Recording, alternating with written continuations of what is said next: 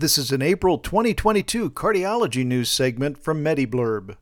A new study from Intermountain Healthcare finds that alcohol consumption does not provide additional heart benefits in cardiology patients already being treated with statins. Researchers examined how alcohol affected specific groups of patients, including those without prior known heart disease, the primary prevention group, and those with known heart disease, the secondary prevention group, and those taking and not taking statins in these two groups. Primary prevention patients who drank alcohol and were not on a statin did have lower rates of major adverse cardiac events than non statin taking patients who did not drink. However, in primary prevention patients already on a statin, they found no difference in major adverse cardiovascular events and death rates, whether they drank or not. In the secondary prevention group, alcohol did not reduce the risk of MACE, whether or not these patients were taking a statin. Most strokes are ischemic, meaning a blockage stops blood flow to the brain. In approximately 1 in 4 ischemic strokes, the cause is undetermined. The best therapy to prevent another stroke depends on the underlying cause.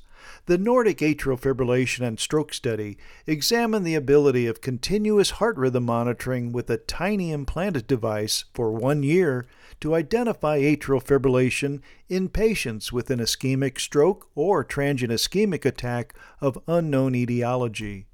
During the 12 month monitoring period, 29% of the patients were diagnosed with atrial fibrillation, of whom 93% were asymptomatic.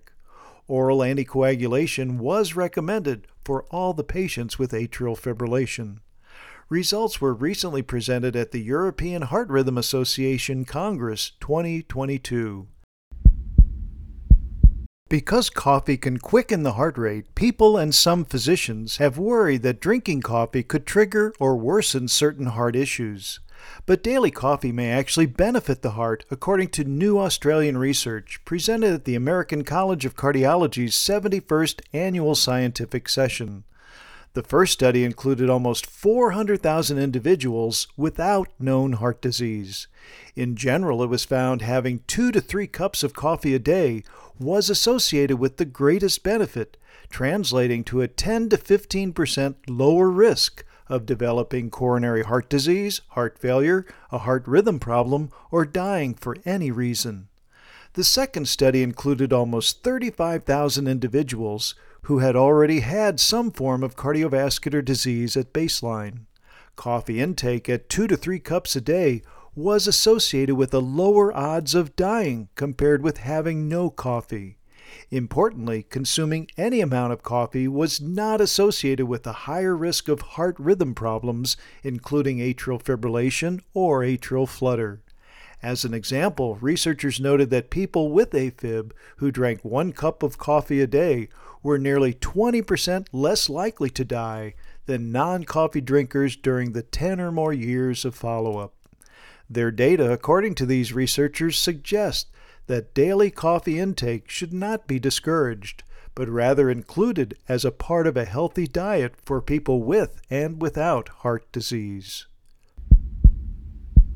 Five childhood risk factors that predict stroke and heart attacks in adulthood have been clearly identified after being tracked for up to 50 years in the world's largest international prospective cardiovascular disease study.